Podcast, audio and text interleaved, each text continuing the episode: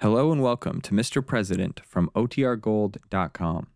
This episode will begin after a brief message from our sponsors.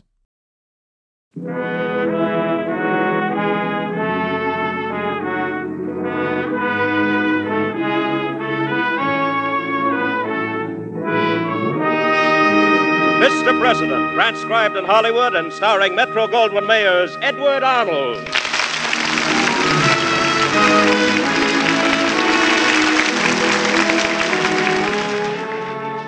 Mr. President, at home in the White House, the elected leader of our people, our fellow citizen and neighbor. These are little known stories of the men who've lived in the White House. Dramatic, exciting events in their lives that you and I so rarely hear. True human stories of Mr. President.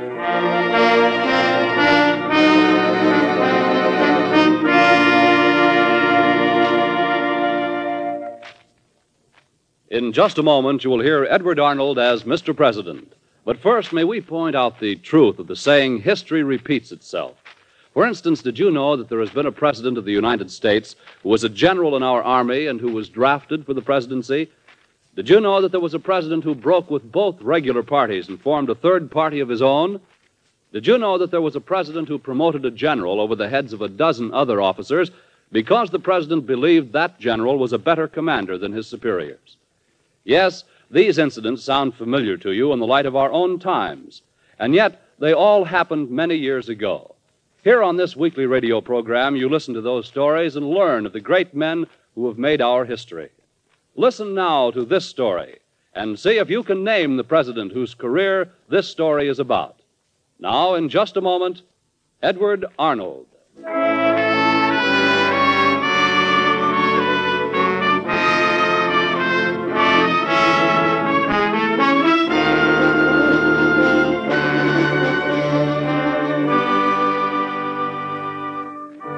Edward Arnold as Mr. President.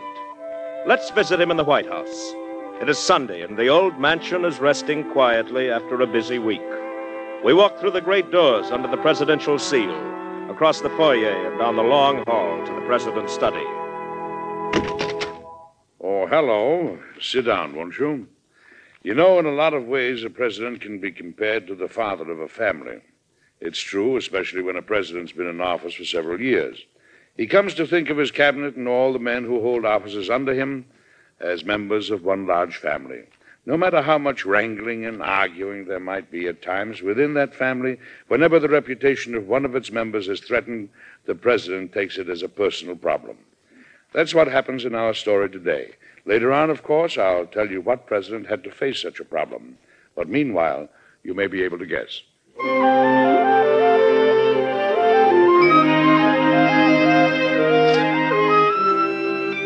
It was about five months before the end of my final term in office. An early spring day with warm sunshine flooding the White House lawn. I turned for a moment to glance out of my office window at the fresh green of the trees when my secretary entered. Mr. President, Mr. President. Hmm? What? Oh, oh, yes, Miss Sarah. Oh, I'm sorry if I disturbed you. no, sir. no, you didn't at all. You seem many miles away, sir. Well, many years away is more like it. I was thinking that if I was still a gangling Virginia boy, wild horses couldn't keep me from going fishing on a day like this. uh, Miss Sarah, you'd better give me a dose of my mother's favorite remedy for spring fever molasses and turpentine.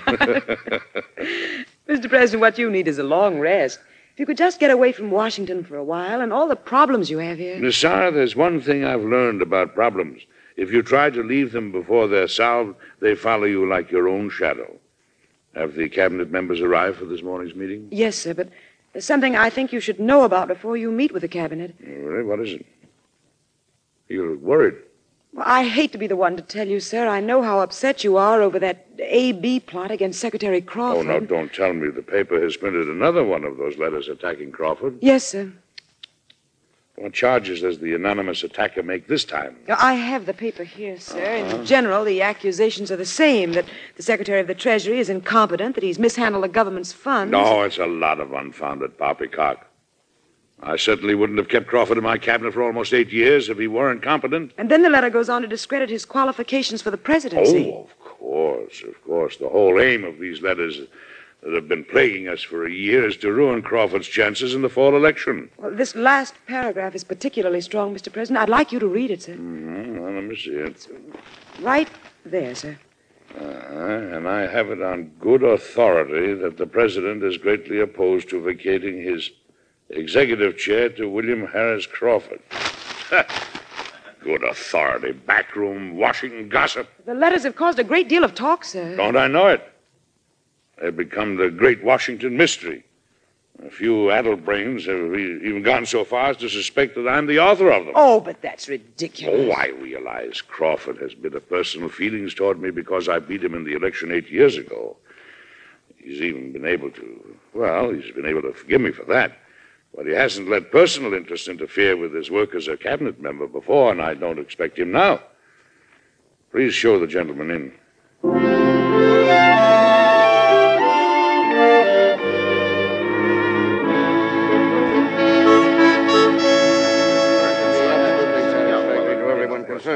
Can count on you to take care of that bill for me, Adler. Uh, yes, Mr. President. Uh, now, there's just one more matter which I'm sure you will all agree on, and then you can all go to lunch. I'm appointing Ninian Edwards minister to Mexico. Uh, good selection, in my opinion, sir. Well, then we might as well. I'm sorry, Mr. President, but I shall have to disagree with the Secretary of State and the other gentlemen. What's that, Crawford? I think it would be a serious mistake to send Ninian Edwards to Mexico. Why? I assume you have reasons for making such a statement, Crawford? Certainly, sir. I ask you to examine his history as governor of Illinois. Oh, I did that quite thoroughly. I consider his record excellent. He placed personal interest before the interests of the state. He used his governorship to foster his own financial gains. Oh, oh, oh, come now, Crawford. Look at the Wait a- facts, sir. He built factories throughout Illinois during his governorship. But he was established in that business before his election. Mr. President, I'm very serious about this. Ninian Edwards is not the type person for a diplomatic post. I'm sorry, but I can't understand this prejudice of yours, Crawford, against Edwards, unless you have some reasons you're not stating. I rather think, sir, you don't care to see my point of view. Perhaps there's some truth in the letter printed in this morning's Crawford, I don't feel a cabinet member should discuss the AB letters. I didn't intend to, sir, and yet when they're the topic of conversation in every Washington gathering, when I can feel myself being stared at and whispered about as I walk down the street, why should the subject be so studiously avoided in cabinet meetings? I've had to bear the false attacks of those vicious letters for over a year. I assure you, Crawford, those letters have been a constant source of worry to me also. Hardly as much as to me, I imagine, sir. After all, your term in office is nearly over. Your future is not at stake. But the record of my administration will be a matter of history, and I am most anxious that its tone be honorable. If that's true, sir, it seems to me you could have been more successful in uncovering the author of these letters. A president is still just an ordinary man, you know, not a crystal gazer. I've done all in my power to discover the identity of the person signing himself AB. I can do no more. But I can hardly see, sir. And I, I don't care to discuss it further. Do you have any other points against my appointment of Ninian Edwards to Mexico, Crawford? No, sir. But I will again say that I think you're making a very bad choice. You have a right to your opinion. But as you know, the final decision is still mine.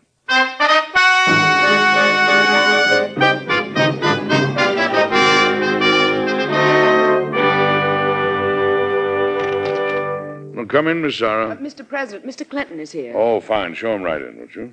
The President will see you now, Mr. Clinton. Thank you, Miss Sarah. Good afternoon, Mr. President. Oh, hello, Henry. I'm glad to see you. It's a pleasure to see you, too, sir. I always feel at home here. That's how I want you to feel, Henry. This is in no way a formal meeting. You know, it's a strange paradox, but it's harder for a president to have real friends than it is for any other man. And yet, no man needs friends more. But in you and Miss Sarah here, I feel I have real friends. I've always hoped you felt that way, sir. Thank you, sir. Yes, Henry, you and I were boys in Virginia together. We've been in politics for a long time, sometimes on opposite sides of the fence. And during the years you've been Speaker of the House, we've had our differences. But I always knew I could count on you. and even though she pretends she doesn't, Miss Sarah knows I'd be lost without her. Why, Mr. President. Miss Sarah's a diplomatic woman. Diplomatic? Thank goodness we don't have any lady ambassadors. I'd lose the best secretary man ever had. well, thank you. But as I was saying, I want to discuss something with you, Henry. I'm appointing Ninian Edwards minister to Mexico. Well, he should be quite capable. Uh, my Secretary of the Treasury is dead set against Edwards' appointment. Uh, I'd like to change Crawford's attitude uh, towards Edwards a bit before he leaves Washington for Mexico. Maybe I'm old fashioned, but I'd like to think of the people under me as a unit working together. Do Mr. Edwards and Mr. Crawford know each other, sir? Oh, I'm sure they must be acquainted. Uh, But that's probably as far as it goes. Now, I'd like to make an attempt to bring them together. Well, how would you like to go about it, sir? Well, uh, Henry, that's where you come in. Uh, you've invited Miss Sarah and me to a small dinner party next Monday night, I believe. I, I wonder if you'd mind uh, adding Crawford and Edwards to your guest list. No, not at all, Mr. President. Be very happy to. Well, thank you very much, Henry. I appreciate it. Perhaps the evening would also serve to convince Crawford that I'm not opposed to his election in the fall.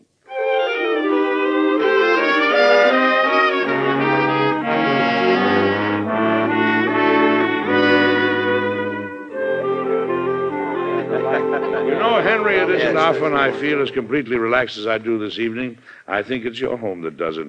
Don't you find there's a comfortable atmosphere about it? Crawford, Edwards? Well, There's sir, no I- doubt about I beg your pardon, Mr. Edwards. No, no. Go right ahead, Mr. Crawford. I was only going to say, sir, that I've always enjoyed Mr. Clinton's hospitality. Of course, I'm not the seasoned Washingtonian Mr. Crawford is, but in the few years I've been here, I've always been most grateful for invitations from Mr. Clinton. Well, you're all very kind. Glad we're able to have this little dinner before you left, Mr. Edwards. Thank you. Yes, so am I, Henry. We need evenings like this more often. We get so bogged down with governmental business, we're sometimes apt to forget the people we're associated with are still very human. At times, I'm afraid Miss Sarah thinks I mistake her for a perpetual motion machine. Oh, not at all, Mr. President. you see how loyal she is, even though I am a slave driver? oh, heavens, don't tell me that's 10.30 striking. It certainly is, sir. The evening's gone very quickly. Again, proof of its pleasantness. Well, I'd better get my wrap. All right, Miss Sarah, while you're doing that, I want to see that new fishing rod Henry's been bragging about. If you gentlemen will excuse me. Certainly, sir. Uh, right this way, Mr. President. And I promise you, you'll want one like it. Yes, except that I never have the time to go fishing, Henry. Well, Mr. Crawford, I think we managed ourselves quite well this evening, don't you? Just what do you mean, Mr. Edwards? Come now, Crawford. The president isn't within earshot. We needn't pretend to have friendly feelings toward one another. I should never bother to do so to you, Mr. Edwards. Nor to you, sir. Tell me, have you been able to discover the author of the A.B. letters as yet? Mr. Edwards, I have no intention of letting you raise my anger. I refuse to discuss the matter. Oh, I'm sorry. I thought perhaps you'd learned to laugh them off by now. But I've, I, I just forget I mentioned them. Yes, I will. Let's talk about something else. Have you ever been to Mexico, Mr. Crawford? I have not. I was wondering if you thought I'd like it there. I'm quite satisfied with my appointment. If I were you, Mr. Edwards, I wouldn't become too fond of Mexico. Oh? Why do you say that? Because if I win the election this fall, one of my first executive acts will be to replace you as minister.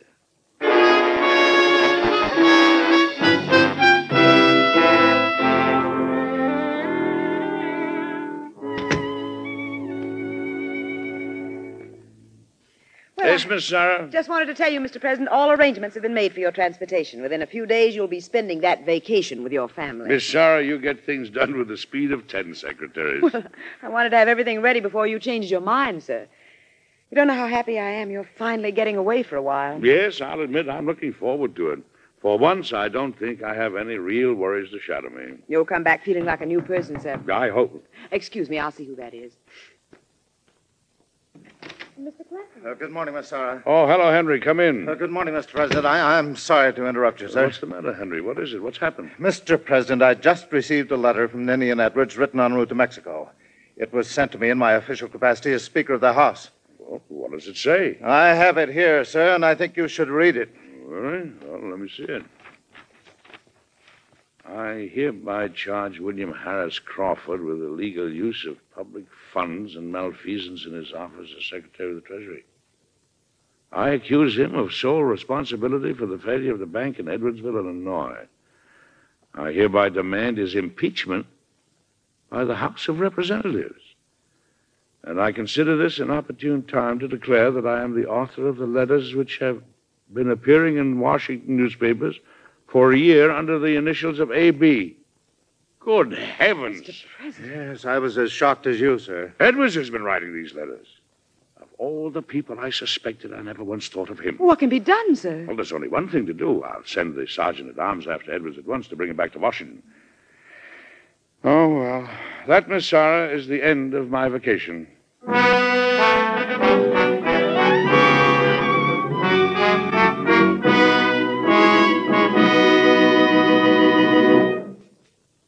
In just a moment, we'll come back to Edward Arnold and Mr. President. Have you ever thought of how the words freedom from fear might apply to you? One fear that might bear on any of us is the fear for security in our jobs, churches, and homes. In a society where there are prejudices, no one can feel secure. In such a society, no one can be completely without fear. Therefore, if you hold prejudices against any person because of his race, religion, or national origin, you're placing yourself in a position where others might be turned against you. So we must all fight prejudice. Judge people by the character of their lives alone. Work in your community, in your church, business, trade unions, your schools, to promote our American principles of racial and religious freedom. Remember, if you work to eliminate prejudice, you're working to eliminate one cause of fear for your own security. Now, back to Edward Arnold and Mr. President.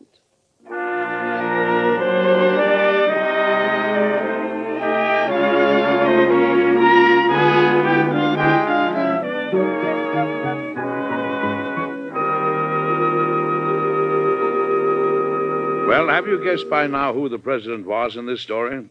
Remember that political enmities have existed since the beginning of government, and there's seldom been a president who hasn't had to cope with the problem, though not all of them became so serious. Later on, I'll tell you which one this was. The news of Ninian Edwards' letter concerning William Crawford swept Washington within a day. A political war was on, with two definite camps, one comprising the friends of Edwards and the other the friends of Crawford. When Ninian Edwards arrived back in Washington, I had them come directly to my office.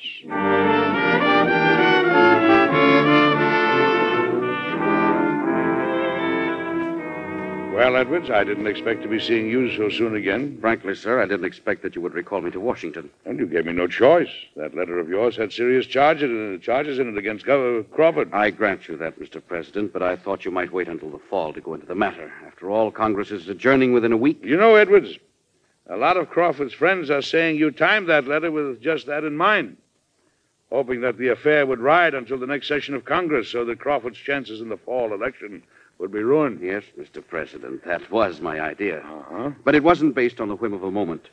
I have valid grounds for maintaining that Crawford is not fit for his office of Secretary of the Treasury, and I'd do most anything I could to prevent his election to the presidency. At least you're honest about it, but I don't think you realized what a stir this affair was going to cause. Well, I'll admit I didn't expect it to turn Washington upside down as it has, Mr. President. I'm sorry to have been the cause of so much worry to you. It doesn't matter about me, Edwards, but you should have thought of yourself.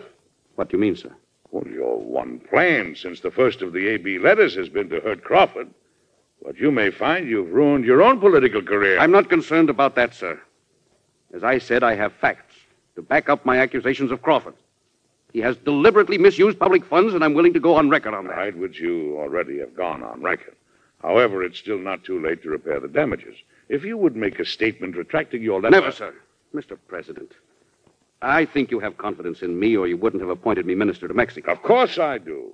You have a fine record up to now.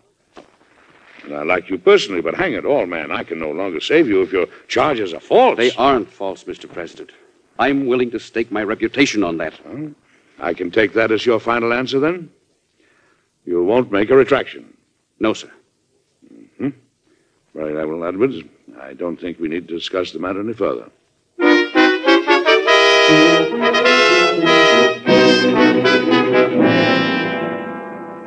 trying to see you for a week, Mr. President. Yes, Crawford, I know. I think I've had half of Washington in my office within the last few days. I thought you might spare me a little time before this. Now, look, Crawford, you and I have had our personal differences, but you've got to realize that I'm as upset about this matter as you are. There was no point in my seeing you until I talked with Ninian Edwards. You've seen him? Well, he left here less than an hour ago. Has he persuaded you that his charges against me are justified? Of course not. You've been a member of my cabinet for eight years.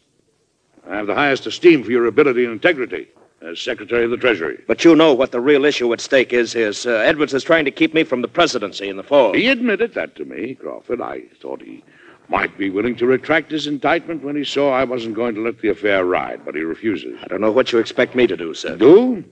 Well, nothing except be as honest with me as possible. I said the same thing to Edwards. I respect both of you. But it's only common horse sense that one of you must be wrong in this thing. And if I call an investigation, it will undoubtedly mean political ruin for one of you. Now, if you know of any basis for Edwards' accusations. Mr. President, those charges are false from beginning to end. I would welcome an investigation. If you don't care to accept my word, why. Why, Mr. Crawford, since your word and Edwards are diametrically opposed, I can't accept both. There's only one thing left to do air the whole thing in a public investigation.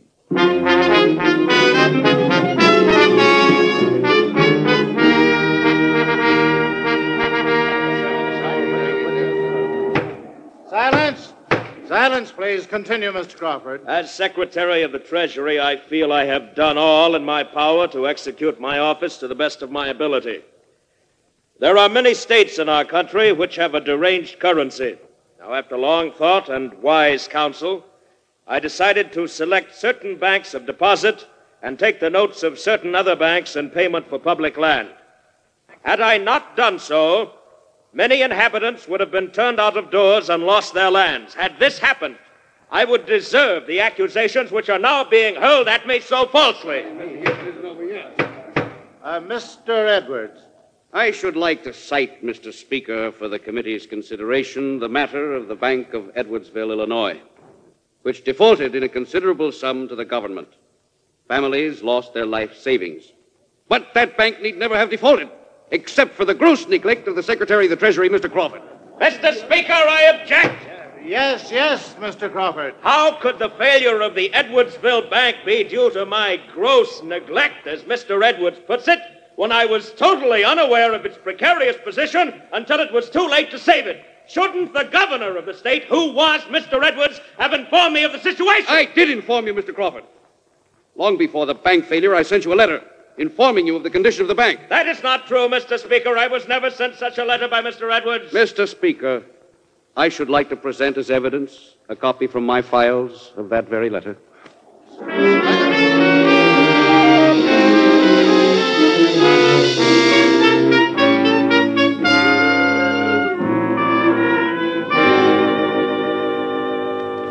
Well, Henry, what do you make of it? I'm at a loss as to what we should do now, Mr. President. The investigation has simply been going in circles for days, ending up right back where it started. The whole thing hinges on that letter. Yes, exactly.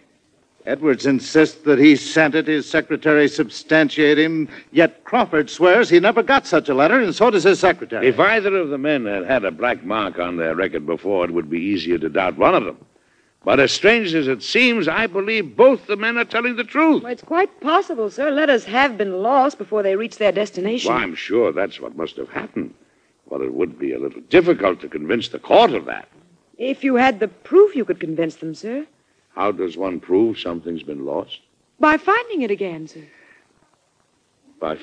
Well, well, Miss Sarah, you are ingenious. I haven't been able to see the trees for the forest, or the forest for the It- trees. It would mean a great deal of trouble, Mr. President. The search might prove fruitless. But at least there's a chance, Henry. Miss Sarah, I want every post office at Edwardsville and Washington to search through their dead letter of departments immediately.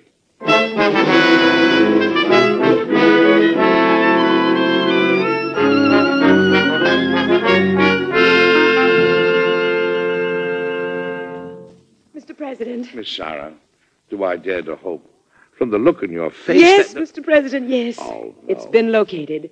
A special messenger just brought it from a Washington post office. Oh, thank heaven, Miss Sarah. Now, I want to send a letter to, uh, to Henry Clinton immediately. Yes, sir.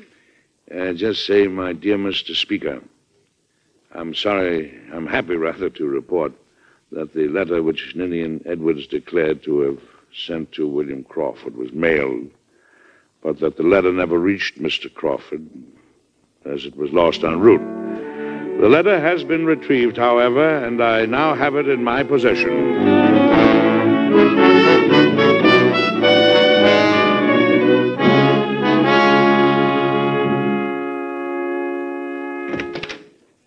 Mr. President. Yes, Miss Sarah? Uh, Mr. Edwards and Mr. Crawford would like to see you, sir. Oh, no. Show them in. Yes, sir. This way, gentlemen. Thank you, Mr. Thank you. Well, gentlemen, I'm certainly glad to see you. I should imagine, sir, that you'd welcome not ever having me in your sight again after the trouble I've caused you. Oh, nonsense. Troubles are easily forgotten. At least I hope that's the way it'll be with you two. Well, in spite of our differences, Mr. President, Edwards and I agree on one thing that we owe you a sincere debt of gratitude for the honesty and fairness with which you treated both of us. I said from the beginning that I believed both of your stories. Happily enough, I was proved right. But there aren't many men who would have gone to the lengths you did, sir. Oh, now, wait. I wasn't doing it just for you alone. Well, I understand that, sir. I know you did it out of duty to your office and to the things that this country stands for. And, uh, Mr. President, I would like to apologize for the way I've acted toward you on several occasions in the past. Oh, forget it, Crawford. Forget it. I'm afraid I can't, sir. I'll admit I was envious because you had twice beaten me in the presidential elections. But I want to tell you now, sir, that if I had to take a beating, I can't think of a better man to have given it to me. Well, you can't tell Crawford with this mess all cleared up. You may come out the winner next time.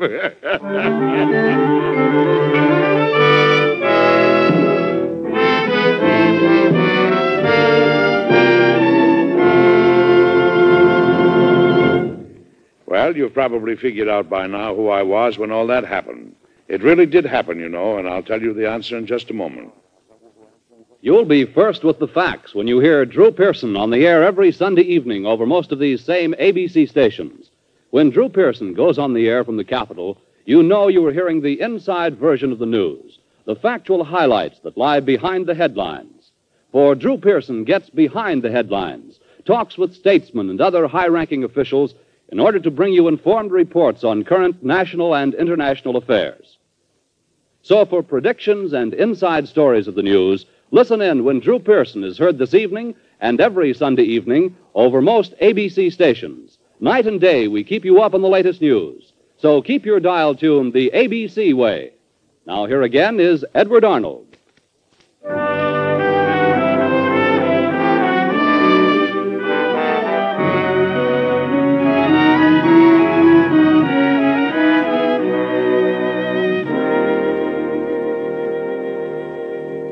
The time of our story was 1824. And Mr. President then was a man noted for his tact and diplomacy, a true Virginian and a gentleman, James Monroe. In a letter to Thomas Jefferson, President Monroe described the Edwards Crawford affair as the most painful of his life. But with the help of his good friend Henry Clay, whom we called Henry Clinton, he conducted it in a fair and just way that brought him praise from the entire nation. Come and see me again next week, won't you? I'll have another story for you about Mr. President that I'm sure you'll enjoy. Goodbye.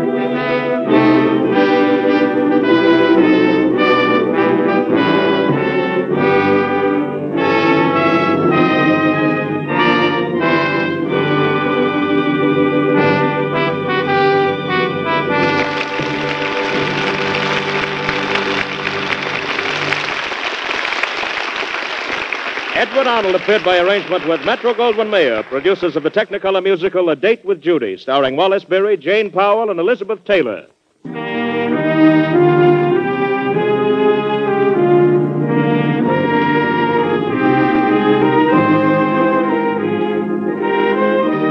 Mr. President was created by Robert G. Jennings. It is produced and directed by Dwight Hauser. Miss Sarah was played by Betty Lou Gerson. This transcribed story by Agnes Eckhardt was suggested by incidents in the administration of President James Monroe.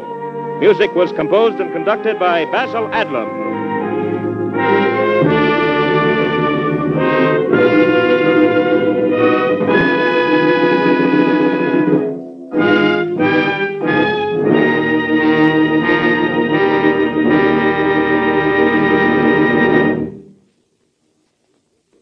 Be sure to listen again next week when the American Broadcasting Company and its affiliated stations bring you Edward Arnold with another interesting and factual story of Mr. President. This is ABC, the American Broadcasting Company.